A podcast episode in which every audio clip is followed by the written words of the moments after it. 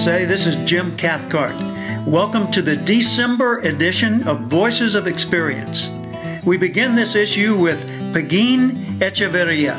Pegeen is one of NSA's great personalities. She started out on the streets of Brooklyn as a gang member and has transformed her life and career. Her insights have led to creating a major enterprise, and her business continues to evolve. If you're like me, you're going to find her dedication and mindset to be inspiring. What we do is we manage and produce extraordinary experiences worldwide, inspiring billions to lead.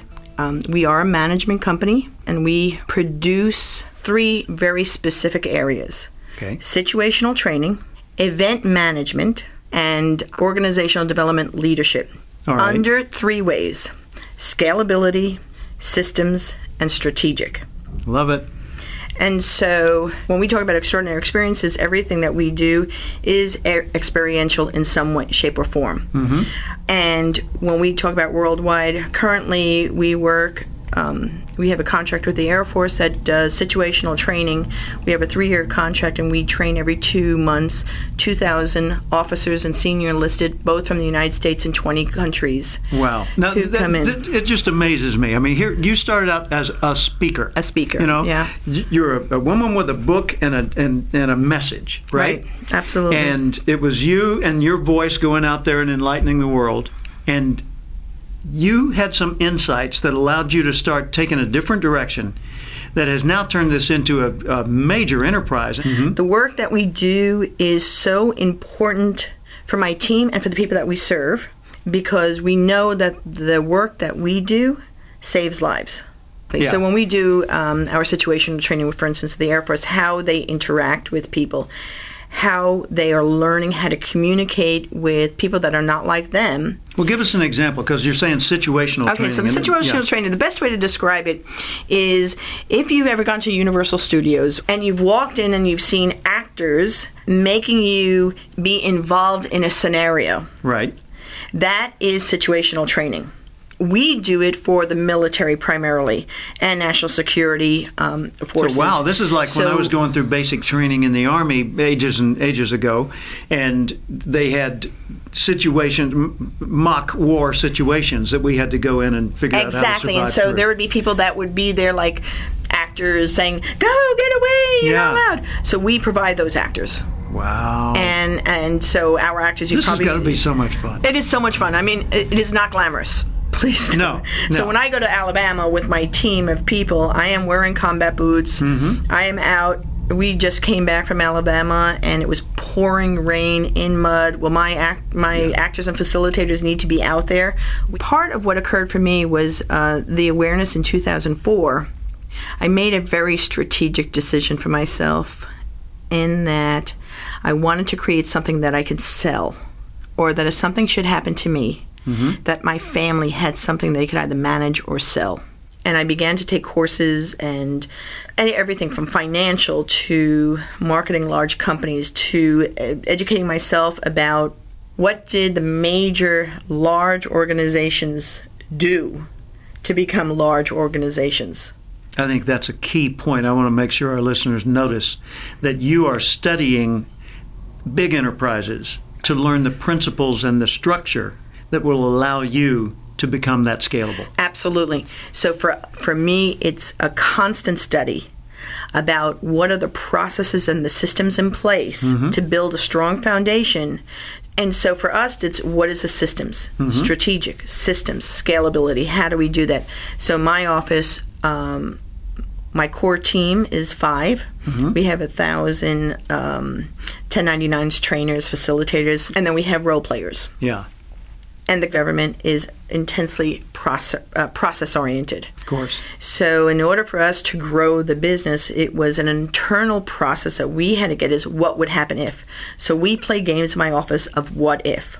What if we have five events for role playing? We have to deploy um, literally a thousand role players in three places, and we are asked to do this in Vietnam, Malaysia, Germany. Can how would we do that? And so we have practice scenarios in our mm-hmm. office of how would we run the finances, how would we run the communication, how would we speak to the, the contract officers, how would we manage it all, who do we need to bring in. So you walk into my office and we have an mm. organizational plan so we can be prepared for what we expect to come. For NSAers, I think it is critically important that you think through your operational processes so that you're prepared for the onslaught of success. Mm-hmm. See, too often what I keep on hearing is people wanting success, whatever that is. I want to. I want to have a best-selling book. Yeah, uh, but they're not gearing up for it. I want to be a national celebrity. I be a But then national How am I going to manage the demand? how do they manage when they go into into an event and you're the star? Mm-hmm. So some of you NSA members know me, the, my trick. I knew what I wanted to do, so I did prepare. So I would go to a speech and I would hire an entourage who would wear black and they'd come in and, and you know if you look like a star, you act like a star. There you go. The assumption is but you it- are one. But it really helped me to learn how to manage when we went to some big events working with high level personalities. We had a contract with one of the major international airports during a Super Bowl. Mm-hmm. And we were hired to produce situational training for customer service we had to teach them well what happens if you know a, a superstar comes in and somebody's being stalking? What is a prep? So my janitors had to learn how to block off the bathroom.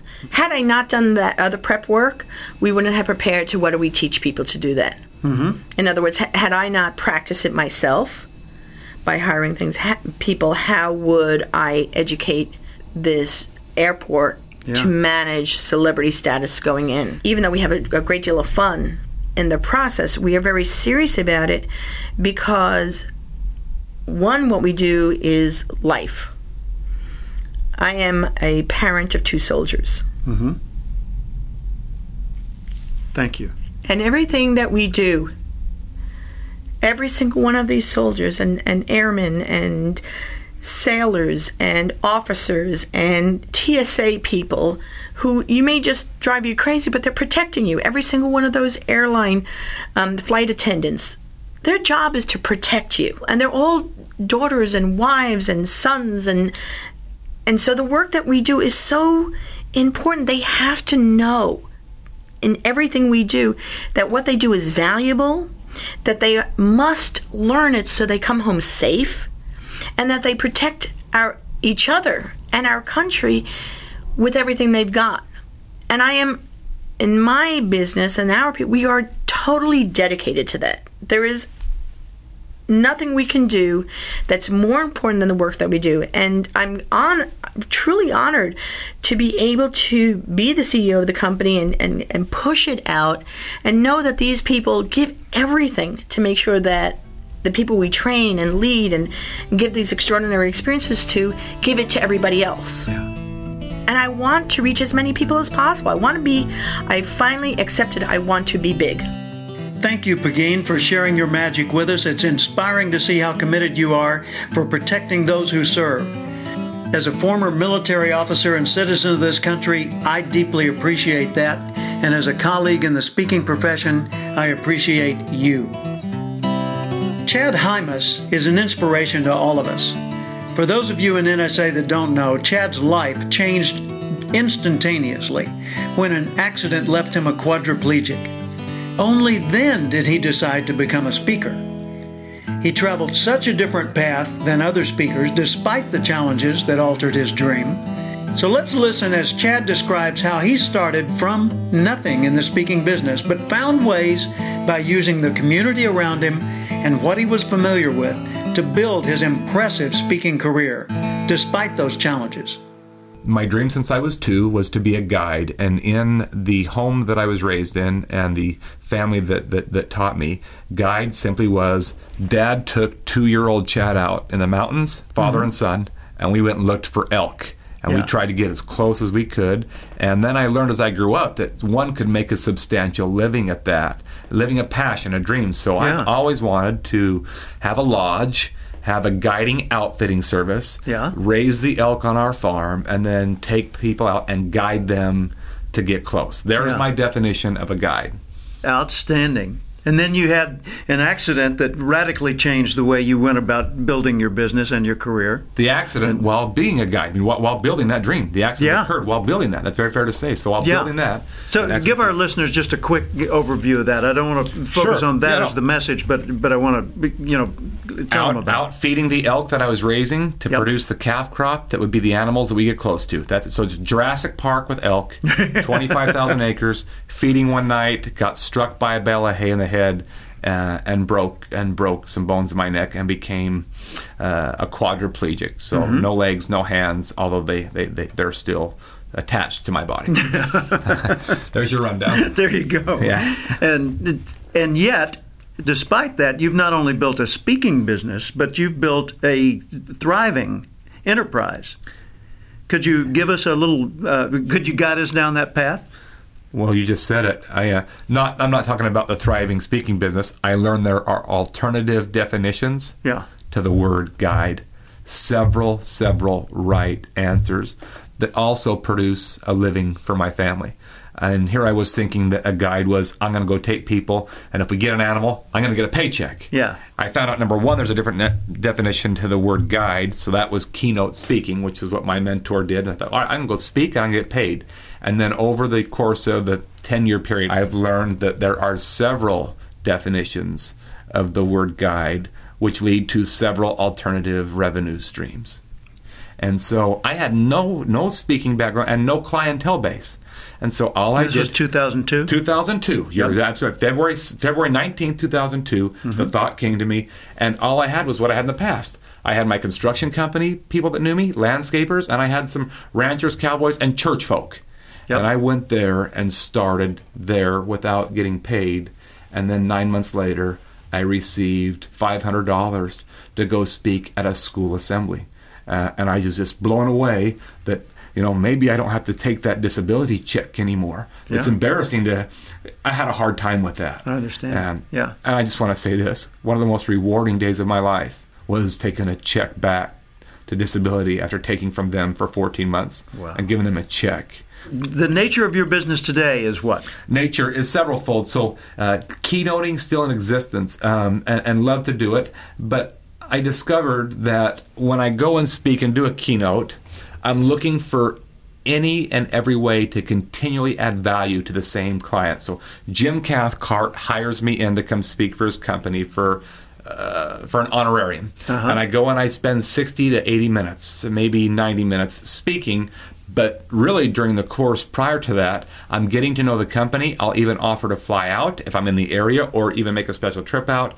And then I'm there a day, if I can, before the meeting to go to dinner with, with you, Jim, and mm-hmm. then spend time with your people. And even if I can't fly there and be with you personally, you know that I'm on the phone with a bunch of your people so that I can get to know as many. Because in the end, after I'm done, I'm going to want to come back to you and your team and offer you some options, which is now my alternative revenue streams. And those Yes. options come in form of a learning management system online. That's a Mm-hmm. whole other revenue uh, revenue system. That option comes in the form of people have chosen. We have, have Inspire Life Mastery, and I'm also in the safety industry. I never knew there was a niche for that. That just kind of Yeah, I, I discovered that a few years ago. Yeah, and it's been a marvelous. Haven't tapped it, but it, it is It's big. marvelous. It's Yeah. very big. Um, and so those people, let's just talk about that. So the safety industry, yeah, Chad Hymas comes in, does a keynote for their annual refresher training. Mm-hmm. But now how can we add value? Well, Chad's going to send a three-minute message customized for our group every single week on Wednesday, and we'll flesh that out to all of our people over the course of seven days, and they get to hear from Chad customized to them on a regular Video or audio, or it's both? video. It, it is Video. video. Okay. Um, the audio, I really haven't tapped into that. I just I've done straight video and learned that from Terry Brock on how to how to do that and and and make an income at it. And that's been so.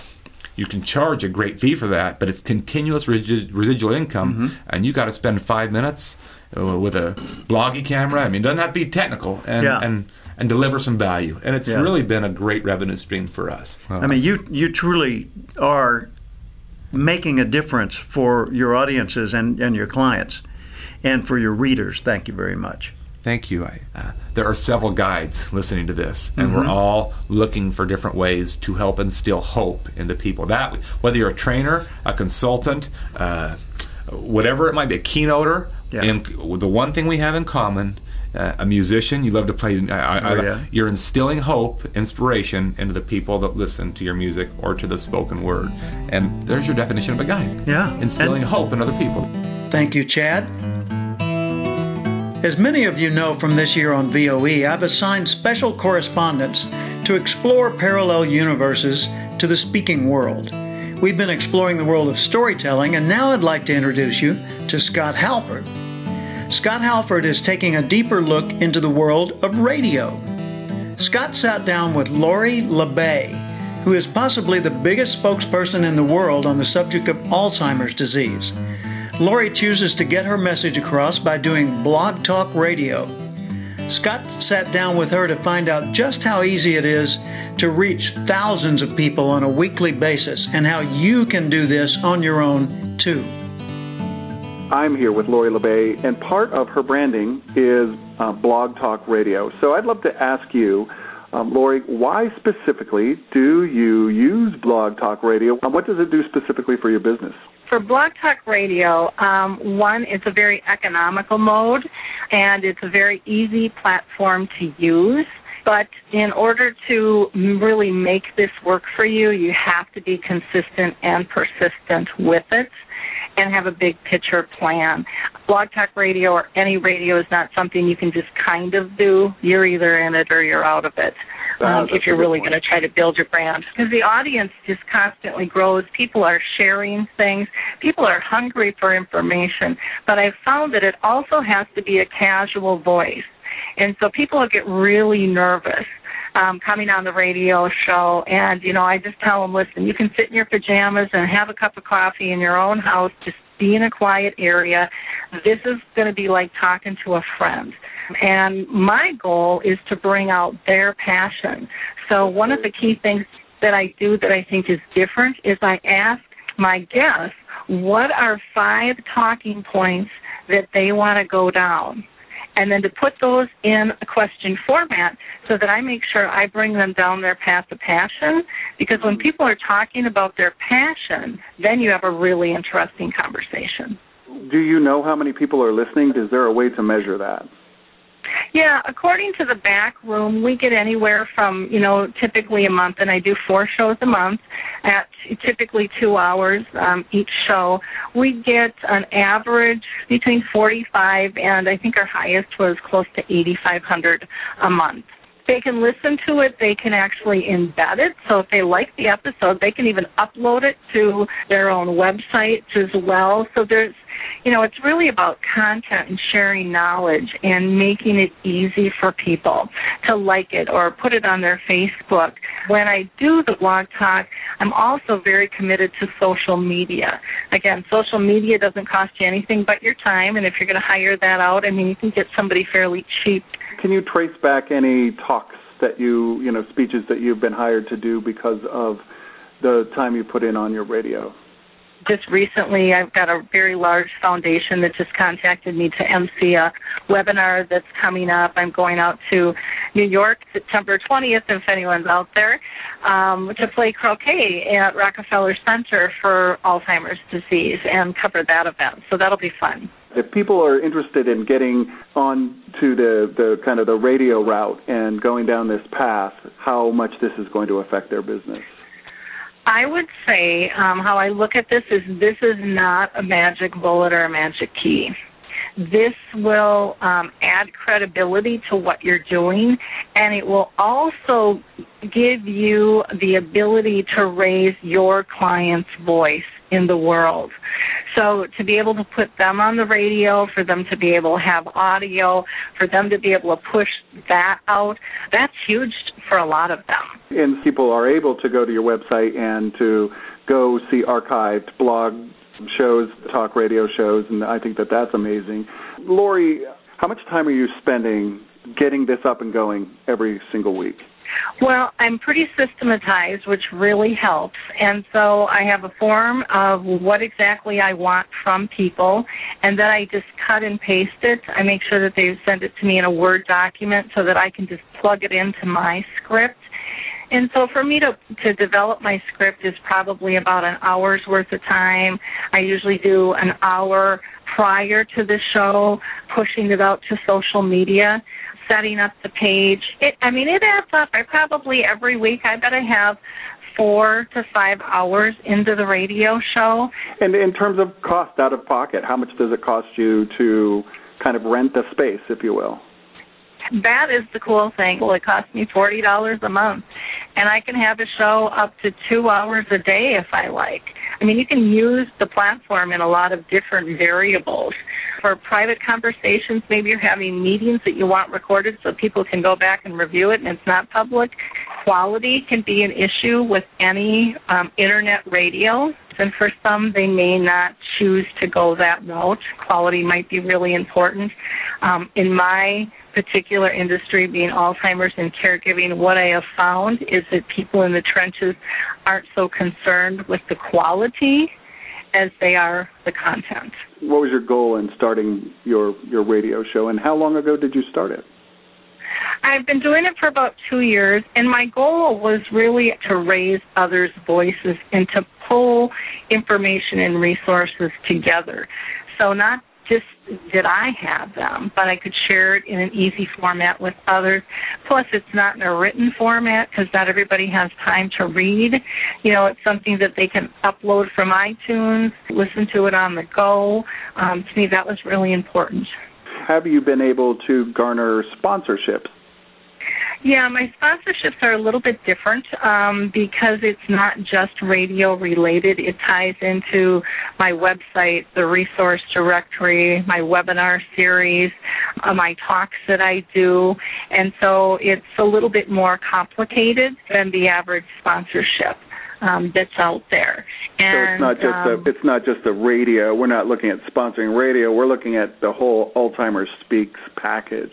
Yeah, and and being able to give them an opportunity to be able to like tap into my audience, my blog audience. You know, they can submit articles if they'd like. Um, we can do a radio show on them. We can do, you know, I can work in little spots for them, but it, we don't want them to really sound like a commercial. What would you leave listeners with? What would be a few pointers that you would want to make sure that they walked away with?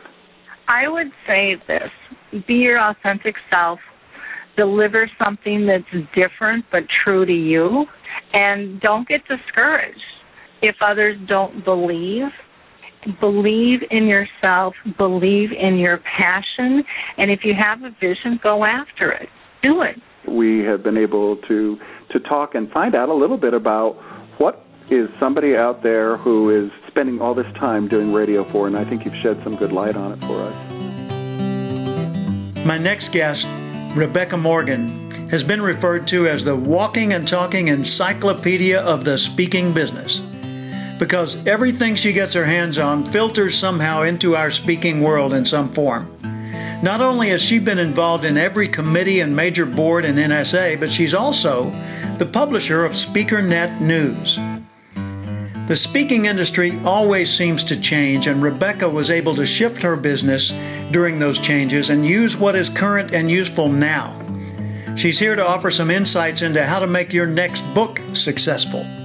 I know that you have some insights into what makes a book successful that are not what people expect. Share that with us, please. So, Dave Jensen came to SpeakerNet News to Ken and I to see if we would sponsor a, a empirical study on what has worked with people and what hasn't worked. Mm-hmm. So we asked our readership of 9,000 plus to respond if they had published a book in the last five years, because we thought that was critical, that mm-hmm. what used to work no longer works.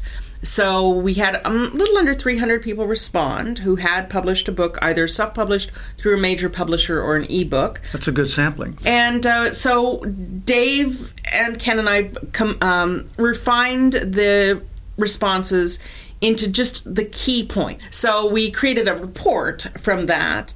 You know, you wanted us to give you maybe a highlight or two from that report. Yeah, exactly. And if people wanted the full report, they can go to SpeakerNet News sure. to get it one of the things that was fascinating to me was the same answer came up both as what was the best thing that people who had sold more than 5,000 copies did and what was the worst thing. so uh, the, the thing that worked for some people that absolutely didn't work for other people was hiring a publicist. Did work for some, didn't work for others. Well, Right. I would be among the didn't work for others because I, I spent money with publicists on some of my books, and I found it to be a really good way to remove money. Mm-hmm. And what I've been fascinated in, so I now have 25 books, 20 of which are self published. A couple are sold over 250,000 each. So I've got both ends of the spectrum. Mm-hmm. And so for my self published books, I've gone to get the publicity and haven't ever paid for it, but was in, for example, Newsday with a nice, uh, a nice article about one of my books. They have a circulation of 350,000 people. I think I had a few more people come to my blog, a few hundred people the day it came out. I don't think I sold a book. so if we're looking at getting in some of these big markets and expecting the phone to ring and the books to sell off the shelf, it, it doesn't pay off. But for some people, it did. So maybe they're just smarter than I am. Or maybe there was a, a unique factor in their mix that we didn't notice. I don't want to discount the value of a publicist because they truly they live in a world that we don't understand. Yes, and- and they are able to navigate that world and get press or or airtime that we wouldn't be able to get. And I think if it's in the right market and the right media, then absolutely. Uh, and they often do have the contacts and the relationships to get you some of that press. And that goes back to the basic issue. If you can't sell you slash your book, you know, you the speaker or your book or your consulting services or whatever, it's really unrealistic for you to expect other people to be able to sell your services or And- your book. And I think that's one of the biggest myths in our business is yes, it's important to have a book as a calling card, but as you and I know, that's really it establishes us as an expert. But if we expect to earn direct revenue from that book sale, unless you're selling pre-speech, you're probably not going to make a lot of money off of that. But it did show in our survey that people uh, were able to raise their fees. Yeah. In fact, some of them said it helped them raise their fees to the tune of uh, over $100,000 a year. Wow. Yeah. So what what are the other insights? What what can we Well, I think Learn. this didn't come as much from the survey, but just generally, people have been focused on the physical book. And what we're seeing generally is that ebooks are quickly uh, catching up. In fact, ebooks outsold hard copy books on Amazon a couple years ago. So if we don't have That's our a sea change. Yeah, if our, we don't have our book in e form, then we're really losing out. And Seth Godin says the physical book will become a souvenir. That's something that you can autograph and give to people, but just expecting them to buy the book without your autograph, they would rather buy the electronic version of that. And the same with your CD set. Okay, if you're selling back of the room, you may need to have something physical. But with SpeakerNet News, we sell 10 times easily uh, MP3s to CDs. In fact, we stopped producing CDs about a year ago. So if people are still buying masses of CD albums and they have them in their garage, you might want to rethink how how are you going to get rid of these or how are you going to transfer them into MP3 format. package them with the cassettes and Right. the and the VHS video recordings Eight and the uh, tracks. Wow. In the year 2000, a company called Net Digital Library said, We're going to announce to the world the existence of ebooks. Well, they had 2,000 titles that came out in the year 2000. Number one bestseller of all was Stephen King's Riding the Bullet, which he only released in ebook mm-hmm. form. Number two national bestseller was my book, The Acorn Principle, and I didn't even know it was in the mix until after I got the news. Third was Robert Ludlum, Hades Factor, and then Tom Peters, and then a whole bunch of others, 2,000 titles for that year. But at that time, the sale of hardcover books to ebooks was a zillion to one. And you're saying a couple of years ago, ebook sales surpassed. right. Wow. On Amazon, yeah. Wow. Yeah. So the downside for us as speakers and authors is we used to get some buzz by having somebody carry around our book, especially if they were famous. Yeah. But even at a conference, maybe they bought it at a booth or something, and oh, that book looks interesting. Now, if it's in e-form, there's none of that buzz created because Plus, where do you where do you autograph an iPad? Yeah. Yeah, or a Kindle or Nook. You know. They, there is an electronic signature. Yeah. But I don't know how it works. Yeah, I, I've, as a matter of fact, in SpeakerNet News, I read a little idea on that, and I clicked on the link. Yes, I, absolutely, I'm a follower, and I found the little app and I loaded it onto my website. So if someone wants a digital autograph of their book, they can get it Very clicking cool. right there. All right. Tell us how what are, what's the subscription price? Well, for the for the News. which comes out every Friday, and it's a collection of best practice tips. And thank you for sending yours in. You. So your dues for getting that every Friday is two tips a quarter.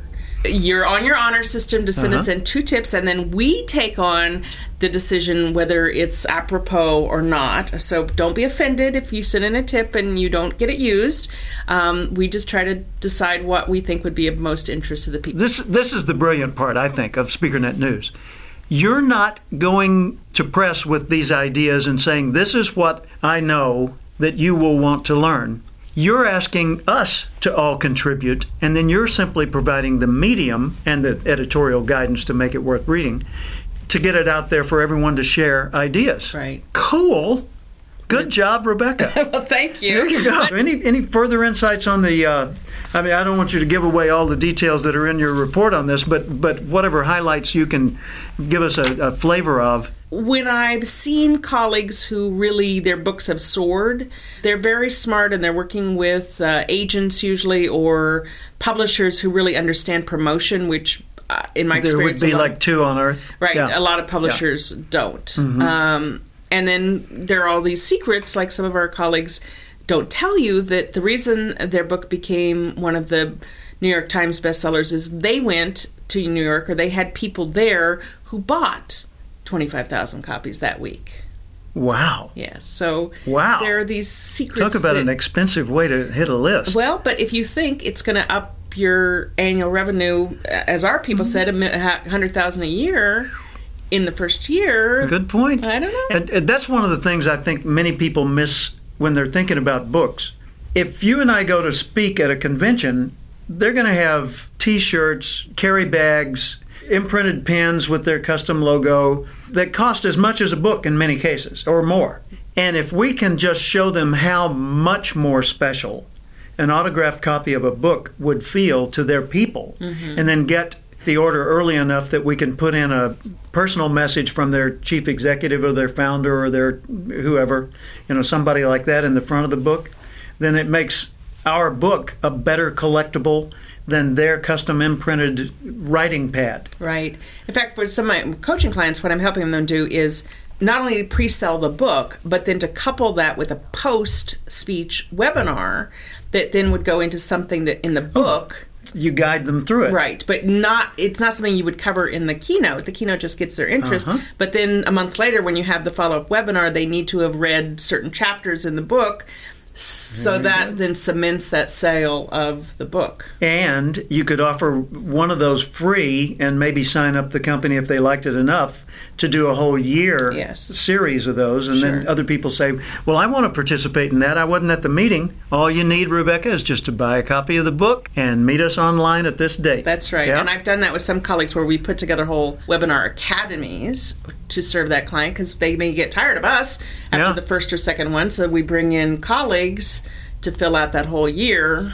Yeah, lots of possibilities, but you have to be willing to think beyond what used to work. and you have to have the personal drive to actually make it happen. That's one of the themes I've noticed in all the interviews I've done is that in every case where a substantial business success has been grown, the person driving it has been the person driving it without question.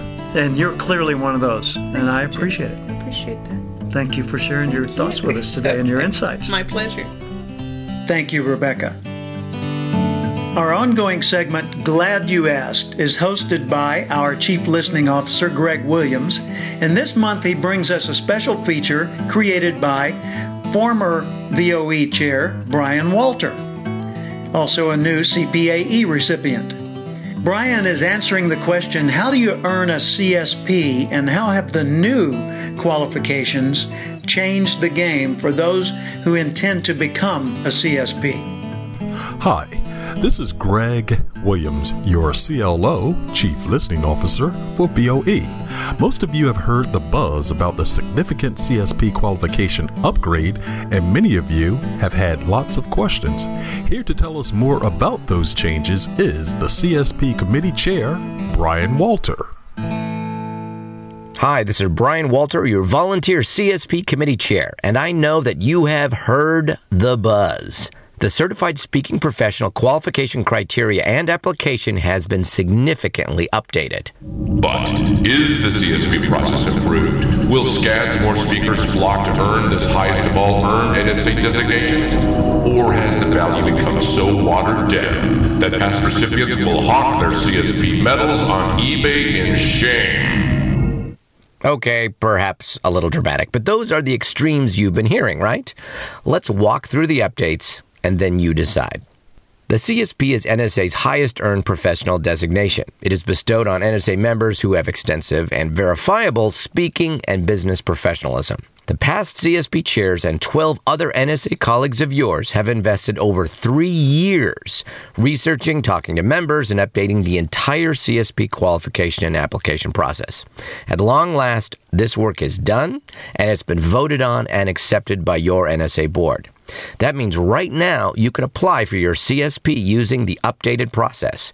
If that's all you want to know, you're good to go. The CSP application is available on nsaspeaker.org. Stop listening and move on to the next VOE feature. But if you also want to know what the updates are, why they were made, and how they're good for you and the association, get comfortable for the next several minutes.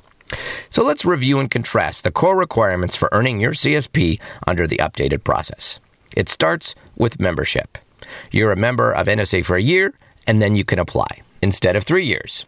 This was updated so that when you recruit a high performing, successful speaker to NSA who already has a long established business, he or she doesn't have to wait to apply just because. If they have a proven track record, they can use it. With the update, you either attend the live sessions of the NSA competencies and ethics sessions or listen to the recordings. This now satisfies your education requirements. But the biggest updates are around presentation count and fees. To qualify for the CSP, you document 250 professionally paid presentations. Period. No fewer. And while you do list out all the clients, there isn't a requirement to follow some convoluted formula to arrive at anywhere from 25 to 100 clients.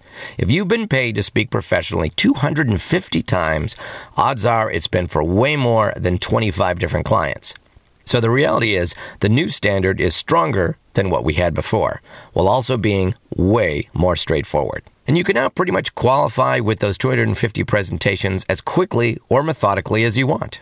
They used to have to occur over five to six years. Now you can do them in one year, or three years, or five years, or up to 10. Doesn't matter. What does matter and what is measured is achieving the 250 speech threshold. With the update, the fee requirement for presentations is also stronger.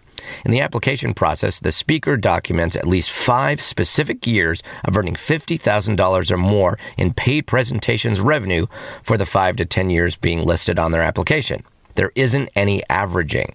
So the speaker is verifying earnings of a quarter million dollars in revenue at minimum. Likely, it's more than that.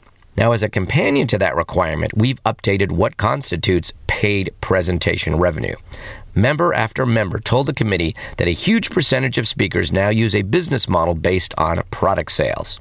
To not include same day product sales is ignoring a reality of our industry. Under the past system, we would have said a speech qualifies if there was a $500 fee, but not if there was no fee but 10 times that amount earned that day in product sales. That's crazy. And now it's fixed in the update. Another update is how external validation is measured and experienced. We've dispensed with the requirement to submit 20 testimonial emails or letters. Come on, who can't do that? It isn't a true measurement of professionalism, so we got rid of it but we retain the requirement that 20 external clients fill out an evaluation of the applicant's speaking skills. With the update, though, it's now an online experience, much better for the client. With their external review, there's a minimum score, which, if it isn't reached by the speaker, the application process stops. Now, what's completely new with this update is a CSP review panel. The applicant will select two current CSPs of their choice, and NSA will select an additional two. These four current CSPs will review a live or videoed presentation of the applicant's speech. They will rate the applicant using nearly identical criteria as the external client reviewers. Once again, a minimum score must be reached, otherwise, the whole application process stops. The panelists are then asked to recommend that the candidate be awarded or not awarded the CSP based on the platform skills they observed. These recommendations go to the CSP committee and then the NSA board for the ultimate decision, as has been done previously. This CSP peer review panel raises our process to the same level as nearly every other professional association that provides certification. Our speaking colleagues in the UK have been doing this for years. They say it's vital. Without it, qualification is almost purely quantitative versus qualitative. With the update, we made other improvements that past CSP recipients told the committee should be made, like allowing virtual live paid presentations to count as speeches, not worrying if 14 versus 15 attendees constituted a true audience or not, and allowing presenters who are employees of an organization to qualify under certain circumstances. In the past, a contract employee could qualify, but not an actual employee. So, there you have it. We strengthened what matters most, eliminated differences that made no difference, and added in the CSP review panel to ensure that the high level of professionalism of those who currently hold the CSP designation is sustained. If you don't have your CSP, now is the time to apply. It's a purposely rigorous standard, but the updated process is very straightforward. And as one who has the CSP, I can tell you, it's worth it. You'll find all the details on the application at nsaspeaker.org. Mikki Williams has a message for us regarding our upcoming winter convention. Go, Mikki. Hi, this is Mikki Williams, CSP, and your newest CPAE and co chair of the Winter Conference in Tampa on the weekend of February 28th. I'm in charge of the Stagecraft Secrets Lab, and I am excited. Besides hearing from funny, funny Tim Gard and outrageous little me, I promise you four speakers you've never heard of. Why? They come from my Vistage World, the world's largest executive organization, and they're the top four award winning speakers.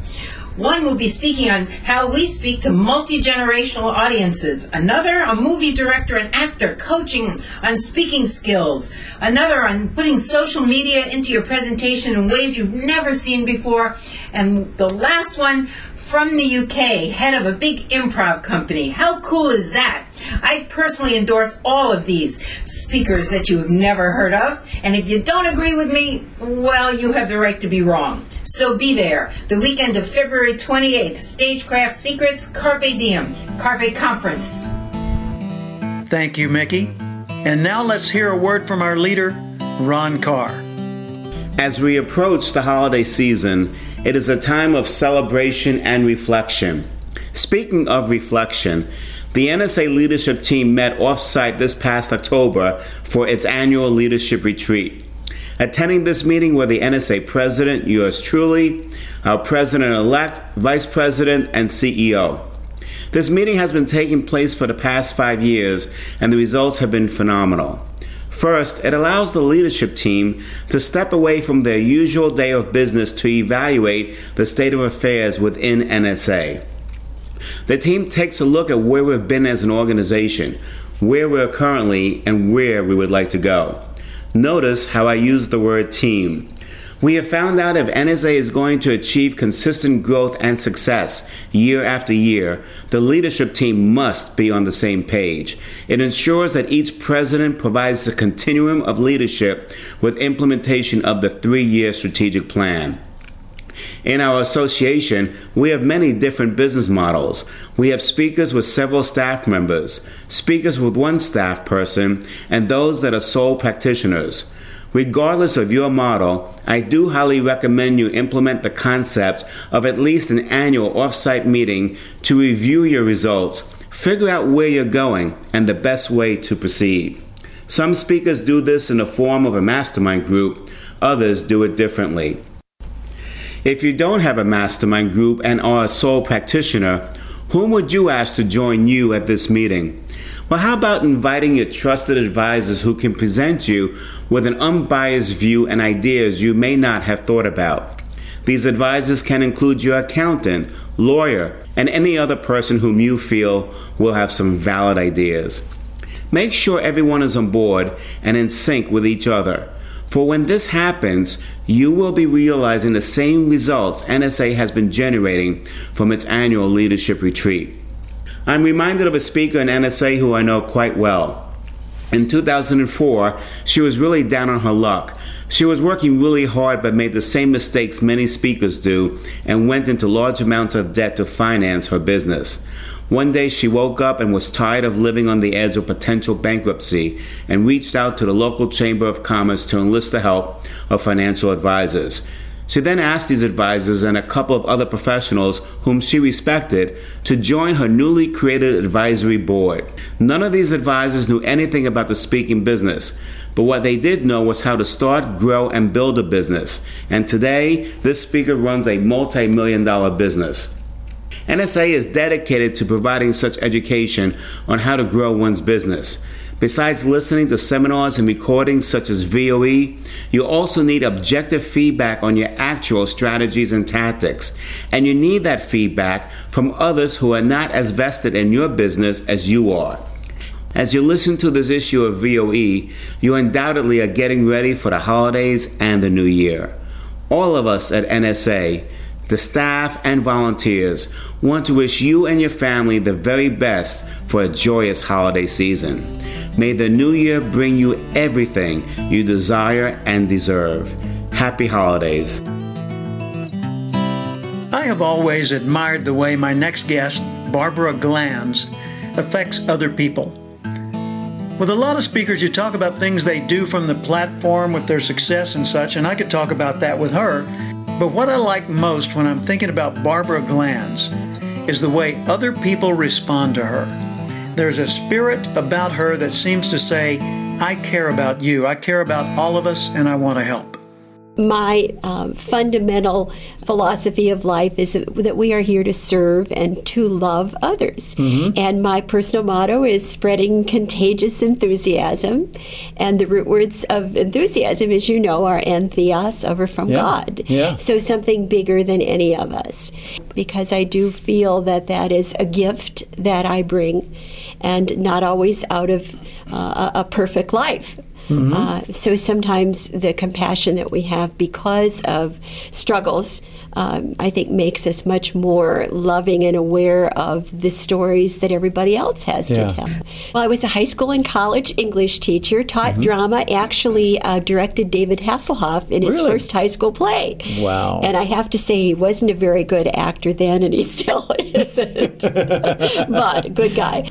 So then uh, made the decision when our children were born to stay home with them. I was a stay at home mom for 19 years, uh, finished my master's degree, one class a quarter for five years in adult learning.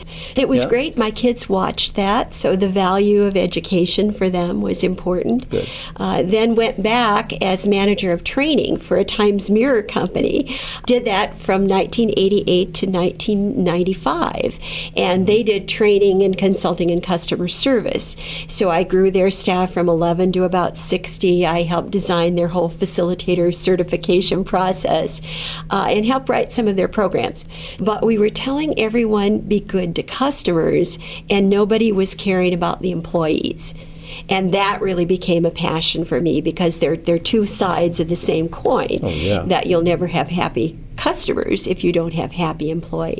1995, uh-huh. I started my own company. My husband was getting ready to retire early, and we had two girls in college, so it was a risk. Yeah. Um, but it was a, uh, the best decision I ever made. I was 51 years old when Mm-hmm. I started my company, and by 1988, I'd spoken on four continents and had uh, two movies made and written five books. And wow. What kind of um, movies? Um, the story of Johnny the Bagger, um, which Oh, yeah. you know everyone seems to know. It's pretty ubiquitous right from, now. from the Simple Truths. yeah, it series? was a, Yeah. a story that um, occurred when I first started speaking.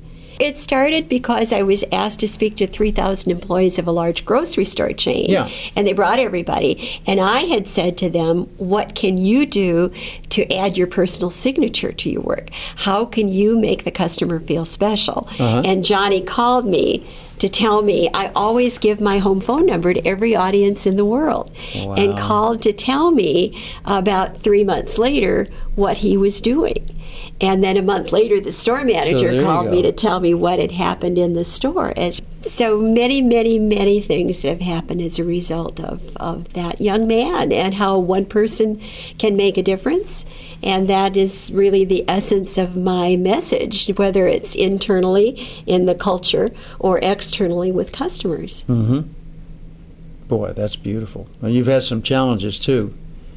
I have. Yeah. Yeah, I have. We had a child who died. My husband passed away of cancer a number of years ago. Um, so you know, it hasn't been easy. So how do you how do you keep that that happy, cheerful, optimistic, still going forward spirit, despite having had to deal with with uh, you know climbing mountains like those? Well, it's a choice, you know, and, and we all have that choice. Nobody has a perfect life. We don't get home free in, in this life.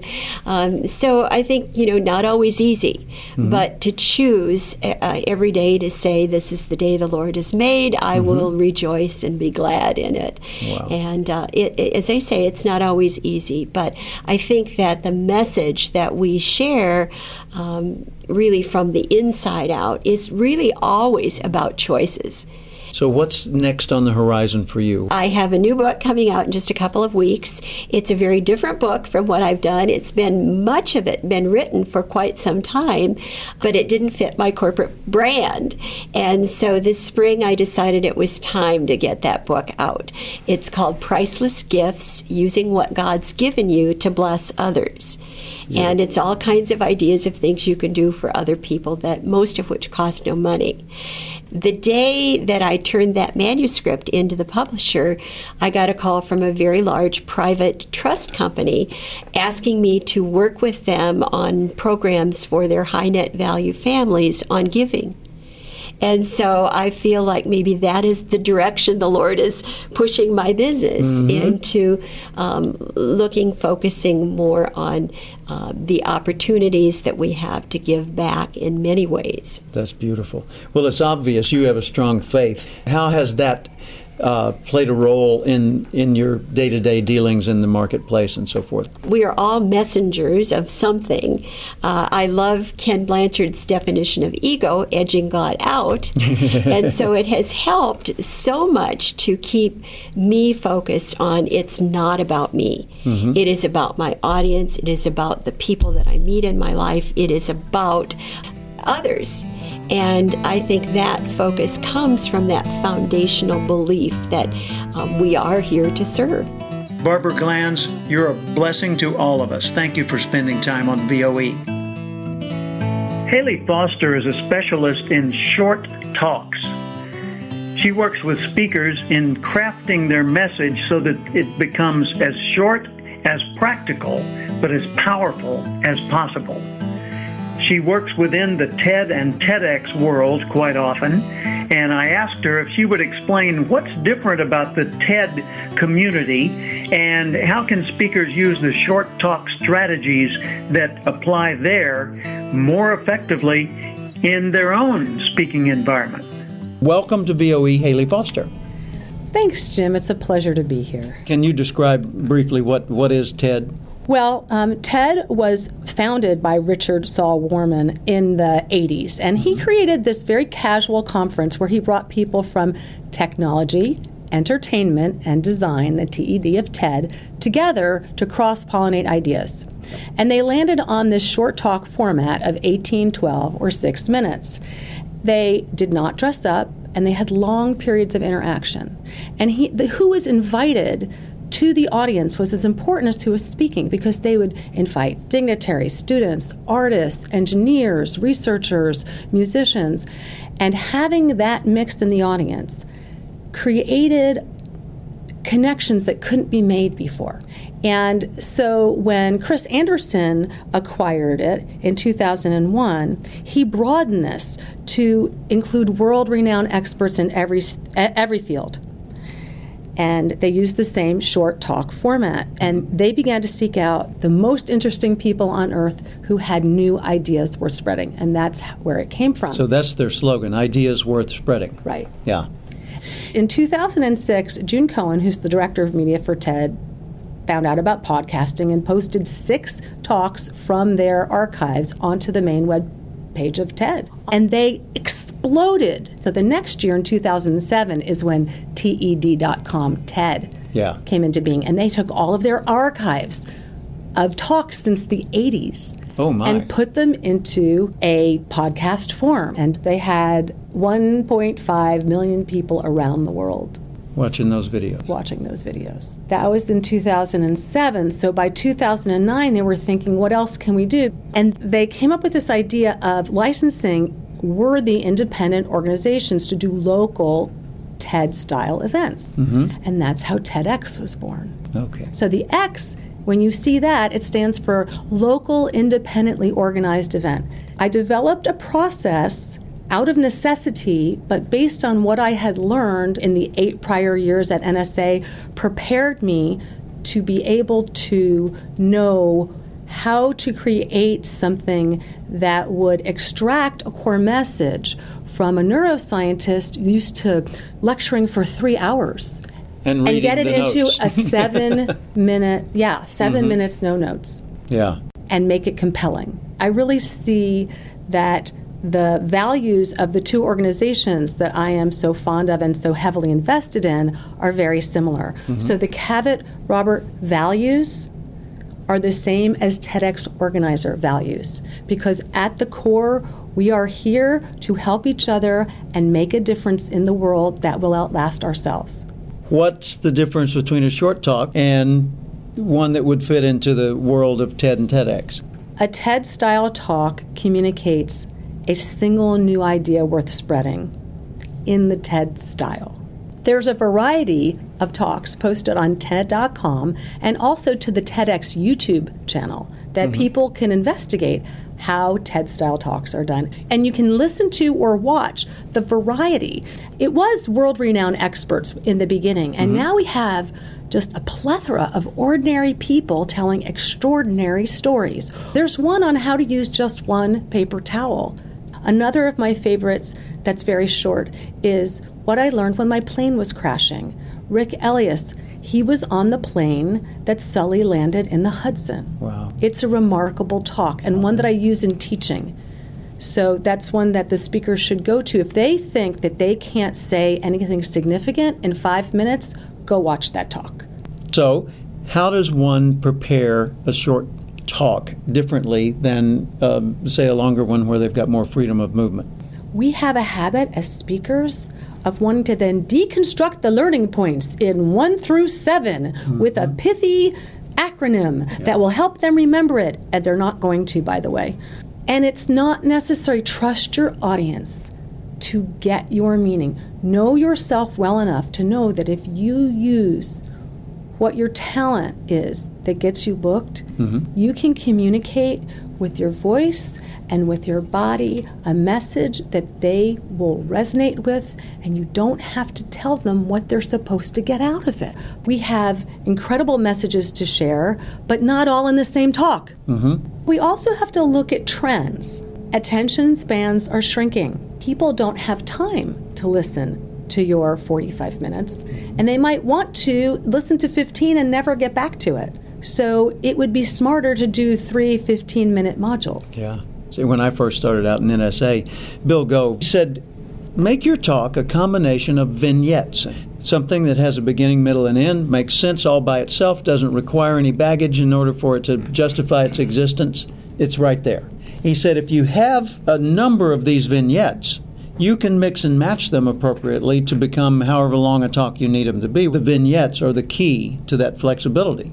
Well, what you'll find on TED is that most popular talks actually have story, maybe some research, something new, but something that attaches what's new to what you already know. But what's the difference between uh, TEDx and TED uh, hierarchy wise? Okay, so TED is the parent organization that sort of allowed this franchise to exist.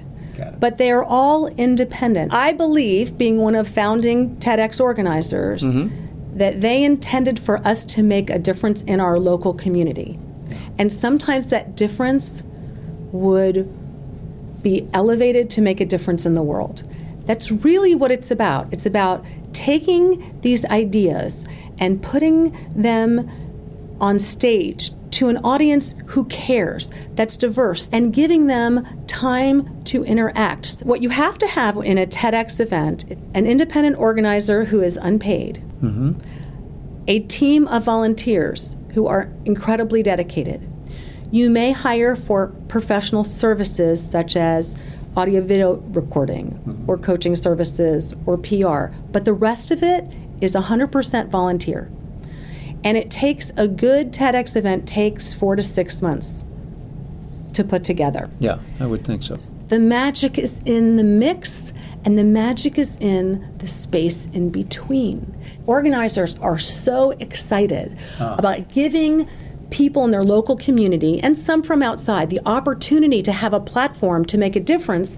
They want to cram too many people in the program. Kind of like speakers that want to cram too many ideas into their speech. Bingo. Mm-hmm. Every TEDx event is now locational. So it's geographic. Yeah. Yeah. I think um, I think in San Francisco there are sixty something events Wow, in one a city. year. Yeah. And people will will ask, well, doesn't that saturate the market and do people still want to come? And the answer is it depends on the event, the reputation of the organizer, and Mm-hmm. how well it's done. Yeah. And uh, one thing I didn't mention is that everything is themed.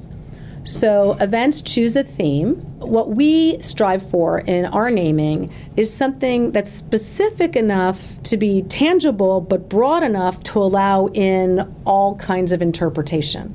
Yeah. So it's important that it's not so narrow that the platform ends up being 17 talks all about the same subject and everybody's like, oh, I can't stand listening to that anymore. The central focus of any TED style talk is a new idea worth spreading. In that context, how many ideas are there in the world? Endless. Well, Haley, you've served us well in our thinking at NSA about ideas worth spreading. Thank you. You're quite welcome. On VOE this year, we've done a segment called Show Me the Money. And what quicker way is there to make more money than by continually educating yourself on the speaking industry so you can become better at what you do? I'd like to introduce you to NSA's PEGs, which help you do just that. PEG, like a peg you hang your hat on, in this case is short for Professional Expert Groups. They focus on the specialties within the world of speaking, whether it be working in the education market with schools, or in sales or publishing, whatever it is. Bob Windover is the chair this year and is here to give us an overview of the ever growing PEG world. Pegs are kind of the hidden gem in NSA. We uh, we spend so much time talking about the uh, the meetings and everything, but this is a monthly opportunity for uh, those who subscribe to uh, to hear some good stuff about the, the different specialties that they may be in, in, associated with, and it comes out in the form of both newsletters and what we call Pegcasts, which are 30 to 45 minute interviews with some leaders in that particular field. So we certainly feel like uh, it's a great opportunity to continue the education throughout the year rather than just at the at the national meetings. What we try to do, what I encourage all of my chairs to do, is take it to the next level to the to the individual such as yourself, for instance, who's been around for a while and is looking for engagement, something that's really going to kind of take you to the next level or teach you something you didn't know, and so on. And that's that's what we're really looking for in these, both in terms of the uh, content that comes out in the newsletters and also in the interviews. We're all as speakers evolving, and we're we're more focused on solutions. You know, standing up as the uh, sage on the stage or whatever is not something we're doing anymore. So I encourage people to look at all of the pegs and to really pick up because in some cases you might be doing a keynote, in other cases you're you're focused on a particular part of the industry that you want to explore more, you want to learn from. So it's a good opportunity to really pick up and listen. There's there's 12 of them. If you have an all peg pass, it's a great opportunity to literally pick up 96 pieces of content during the year. Thanks, Bob. We have a new player on the VOE team, John Schwartz. You may know him as the Bada Bing guy, Vinny Varelli. John is editing our interviews and helping increase the impact of each segment. Between John, Rocky Hire at Master Video, our team at High Point University, including Alina Aldrich and Barbara Paris of the NSA staff, we have a power team bringing you these messages. Now let's reach back to the year when Terry Paulson was president for a custom song written and recorded for that year's NSA theme by NSA member Jody Walker. It's called Soaring on the Wings of Words.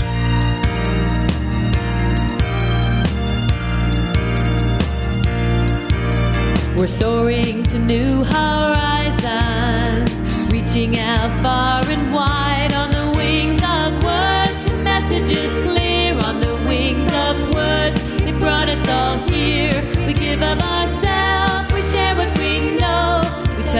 another's heart with the message we impart on the wings of words.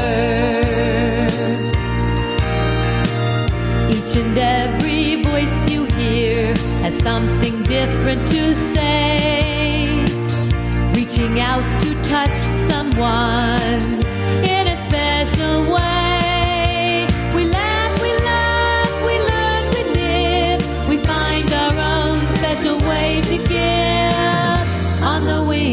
words.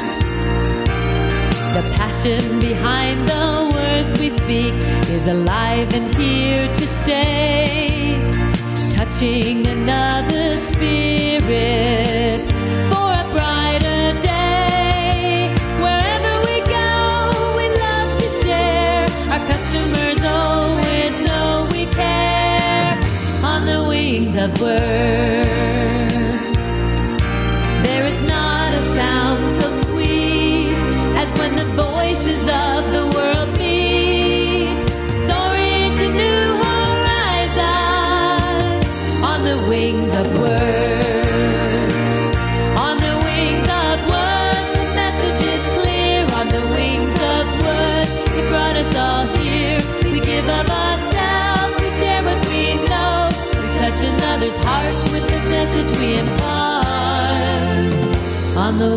Of. On the wings of. On the wings of.